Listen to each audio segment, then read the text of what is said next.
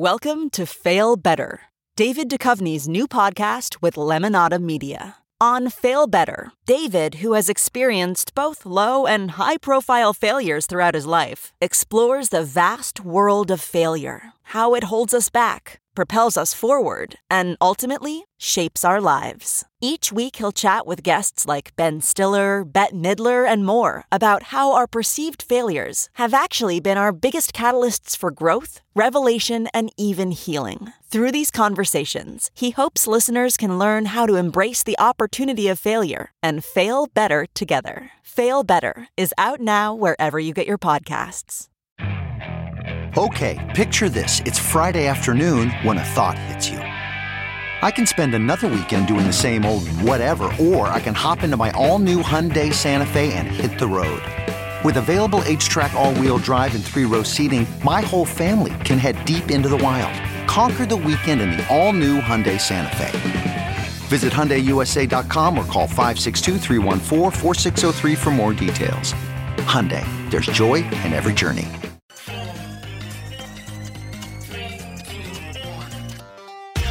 Welcome back to The Breakdown, an everyday analysis breaking down the most important stories in Bitcoin, crypto, and beyond with your host, NLW. The Breakdown is distributed by Coindesk. Welcome back to The Breakdown.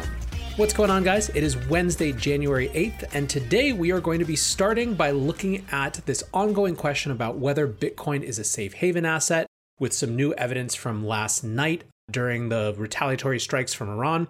And that will feature comments from Travis Kling, who's an investor at Ikigai and who has actually joined us on the show before to talk about whether Bitcoin is or is starting to act like a safe haven asset. Next, from there, we're going to be looking at the SEC, who has just published a set of priorities, including a set of priorities for crypto in 2020. And third and finally, we're going to be looking at a recent senatorial appointment, one of the first crypto native people to be appointed to the Senate, and their new role on a committee that oversees the CFTC. And we're going to talk about whether there might be a conflict of interest or whether it's actually good for the industry. So that's where we're going for today. And first, let's dive into this question of Bitcoin as a safe haven asset. Ever since the middle of last year or so, there's been this ongoing and kind of background conversation around whether Bitcoin is a safe haven asset or whether it might start to act more like a safe haven asset as the world gets more unstable. So, a safe haven asset being akin to gold as opposed to a risk asset, which is something like traditional venture capital. And there's a wide variety of perspectives on this in the industry. There are folks who are very sure that it is still a risk asset. There are folks who are, are pretty convinced that it's starting to show behavior like a safe haven asset. And there's a lot of perspectives in between. This question has gotten another context and sort of accelerated again around the Iran situation with the US. So uh, people started to ask this again last week as we saw Trump take military action against Iran. And now last night, we saw Iran respond and bomb US interests in Iraq. And as that was happening, the price of Bitcoin went up. Bitcoin peaked between 8400 and 8500. Now, it's withdrawn slightly since then, but there's no doubt that over the course of the evening last night, the Bitcoin price increased pretty significantly and continued to as the news started to sink in. Now, interestingly, Travis Kling, who's an investor at Ikigai Asset Management, had tweeted out a chart on January 6th about the price of gold, crude, and Bitcoin. So it showed all three prices in a single chart from a few weeks before the Soleimani assassination headlines up to now. And you can see very distinctly that all three of these assets are growing in pretty close tandem, right? And there seems to be some indication that all three of these assets are having a similar response to the increased instability, the questions around whether there's going to be more conflict, what Iran's going to do next. And then he updated that chart last night to show just how, at the point at which the Iran missile attack headline started to come in, all of those assets, again, similarly went up. And by the time the evening had ended, he was actually starting to watch all of them retrace a little bit in kind of correlated fashion. So I thought it would be interesting, rather than me try to give my analysis of this, have Travis come on and actually explain it for himself. So I talked to Travis last night about this particular set of correlations and what it might mean for Bitcoin as a safe haven asset. What's up, Nathaniel and crypto Twitter? On January 3rd, I posted a chart on 15 minute intervals of gold versus crude versus BTC when the Soleimani assassination headlines first hit and crude and gold spiked on that news. Bitcoin spiked shortly thereafter. They both kind of continued to move up over the next several days, although crude gave back some portion of its initial gains. And then just last night, I posted an update to that chart showing crude and gold and Bitcoin all spiking in totally real time on the Iran missile attack headlines. First thing I want to say is I don't want to make light of the seriousness of the underlying situation. It is a gravely serious and sad thing to be happening. And my heart goes out to the soldiers and to the people um, in that part of the world that are affected by it. Certainly wish none of it was happening. Just from a markets perspective, this is something that I talked about on a video with Nathaniel last year that I think he's going to post a link to around quant macro funds, CTAs and risk parity types of strategies that are trading Bitcoin alongside other global macro assets. And those things are, are moving in concert with one another.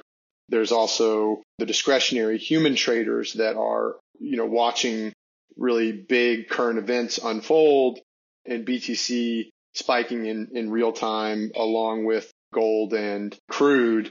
And actually just as of very recently, the last call it hour, gold and crude are, are starting to pull back off of their highs and BTC is pulled back some along with them. You, you can sort of say whatever you want to about correlation and causation and that sort of thing. I think instead of posting commentary about it on Twitter, I just posted the chart and let people decide for themselves. So the interesting thing for me is that it keeps coming back to this question of is Bitcoin a safe haven asset or is it going up at the same time other safe haven assets are because people are treating it like a safe haven asset? And I do believe there's a distinction between those two things. One is based in historical precedent, one is based on future speculation. At the same time, I do believe that markets are subject to powerful forces of self fulfilling prophecy, and that to some extent, if every time there's a major event which triggers a spike in the price of safe haven assets, and we see correlation with Bitcoin when that happens, at some point that speculative future looking becomes self fulfilling prophecy. And we get further and further away from the idea of it just being a speculation about it being a safe haven asset and more in terms of behavior to suggest that it is behaving as such. Now, again, we're still really early days. I'm hesitant to call it a safe haven asset now. However, it has to be noted that it keeps behaving like one, even if it's just speculators betting that at some point in the future it will be. So, interesting stuff, and certainly a situation to continue watching. But let's move on for now to our second subject, which is the SEC and their crypto priorities for 2020. Okay, so the SEC has an office called the Office of Compliance Inspections and Examinations, OCIE, that each year publishes a list of their examination priorities. And this year it was interesting because while in previous years this report and these priorities have mentioned digital assets, they've tended to do so in very passing fashion, right? Very brief fashion. So in the past, it was a brief mention of initial coin offerings, ICOs, and just sort of a general warning of the risks of digital assets for retail investors. This year, it was much more explicit about what their priorities were. They got, you know, very kind of tangible about that. So Katherine Wu, who is an investor at Notation Capital, formerly of Messari, uh, who's contributed to the breakdown numerous times. She was on our end of year program. She summed it up as such. She said that the SEC's 2020 priorities in crypto include one, investment suitability. So, are people actually investing in things that make sense for them? Are investments actually right for the types of people who are putting in money? Two, portfolio management and trading practices. Three, safety of client funds and assets. Obviously, this is a huge issue as it relates to investor protections and the frankly not always great track record of exchanges and other ways that people custody assets. Pricing and valuation, obviously, over the course of the last few years, there's been huge concerns around market manipulation, around wash trading, around exchanges basically withholding information to make things look different and to cover up certain bad behaviors that might be artificially inflating prices. Number five, effectiveness of compliance programs and controls. basically they want to make sure that if they're creating compliance programs that are intended to keep investors safe and to make digital assets a safe space to mess around in, that those things are actually working. And finally, six, supervision of employees outside business activities. You know, in any industry, there's a question about information as it relates to people who have inside information about big news that might change the price of assets and what those employees do with that information. This is a major part of what the SEC does in traditional markets. So that's a priority for crypto as well. So, in a lot of ways, I think that this is largely positive, and, and here's why. It tends to be worse, I believe, for the crypto space and for digital assets in general when regulators only pay attention when things go badly. Now, the risk when regulators start to pay much more attention is we get overburdensome regulation or over involved regulators or whatever. But I think that perhaps the biggest challenge from a regulatory standpoint in some ways is the fact that regulators have to create new mental models and new actual frameworks for how they regulate, how they think about these digital assets, which really do represent a different category that doesn't fit neatly into boxes. And the only way that that happens was, frankly, with more time on task, with more spent researching, with more time spent trying to understand. So the fact that we're seeing this six part list that, frankly, looks both like a, a, traditional set of investor protections, but also seems to recognize some of the unique challenges of this space, I think to me that that signals a seriousness with which they're taking it. Now, all of that said, there have been folks who have basically put a, a, flag in the sand or a line in the sand and said they simply don't believe that the SEC under Jay Clayton will ever be truly friendly to digital assets. And maybe that's the case. You know, maybe this is actually bad news for crypto because it just ends up with more and more of these regulators trying to put it in these traditional boxes. But I have to be at least a little bit optimistic that being more comprehensive and thoughtful about it ends up benefiting the industry. But I want to turn now to another dimension of regulation, which is congressional oversight, uh, and specifically a story around one particular congressional officer who is now going to have specific oversight over a different regulatory body, the CFTC. Last year, we found out that Kelly Loeffler, who is or was at the time the CEO of Bakkt, was being appointed to an open Republican seat for Senate in Georgia. Now, the appointment happened, there was some intrigue there. It was apparently it was a governor appointment that Trump was not in agreement with. But for those of us in the crypto industry, it felt like holding aside any other political positions that might be, there was finally a person who was native to this industry in some ways who was there to speak to the crypto industry's interest in the Senate. So it was widely received as a both positive and momentous bit of news. Now, just yesterday, news broke that Loeffler will be serving on the Senate Agricultural Committee. And the Senate Agricultural Committee, among other things, basically defines the remit for this Commodity Futures Trading Commission, the CFTC. They do things like approve nominations for commissioners and chairmen. It reauthorizes the CFTC officially as a federal regulator. So it, it has the, the fundamental and core oversight of that body. The CFTC is obviously one of the most important bodies as it comes to crypto regulation. We've seen crypto dad Giancarlo, who was sort of a pro crypto CFTC chairman, replaced by Heath Tarbert, who's also shown signs of being positively engaged with the crypto industry. He came out last year and said that the CFTC officially thinks that Ether is at this point a commodity. So obviously the CFTC has a big stake in this, probably as, as much as the, you know, the SEC in some ways. And we've now got a person who's from the crypto industry who will have some role in oversight for the CFTC itself, right? And who has influence in appointments and nominations. Now, the question is here whether there is a conflict of interest. And there's kind of two parts of it. The first is obviously when Loeffler took this role as a senator, she had to relinquish her role as the CEO of Bakkt, but still, obviously, she was just working with that company a matter of months ago. So, one area of potential conflict of interest has to do with that. Another area of potential conflict of interest has to do with her family. So, Loeffler is married to Jeffrey Sprecher, who is the founder, chairman, and CEO of ICE, the Intercontinental Exchange, which is the owner of the New York Stock Exchange as well as the owner of Bakkt, the parent of Bakkt. So, there's just been a bunch of questions about whether this is actually a conflict of interest.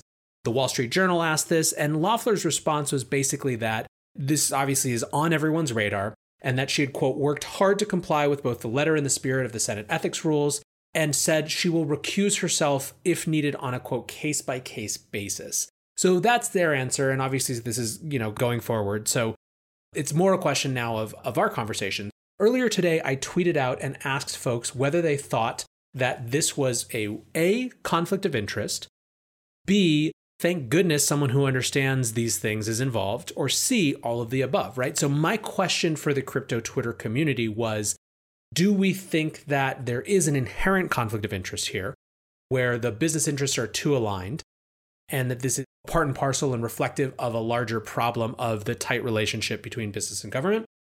Do we think that there is, on the other hand, like value in the fact that a person who is in this industry or has been in this industry natively and who's built businesses in this industry is now involved in some way in the oversight of it.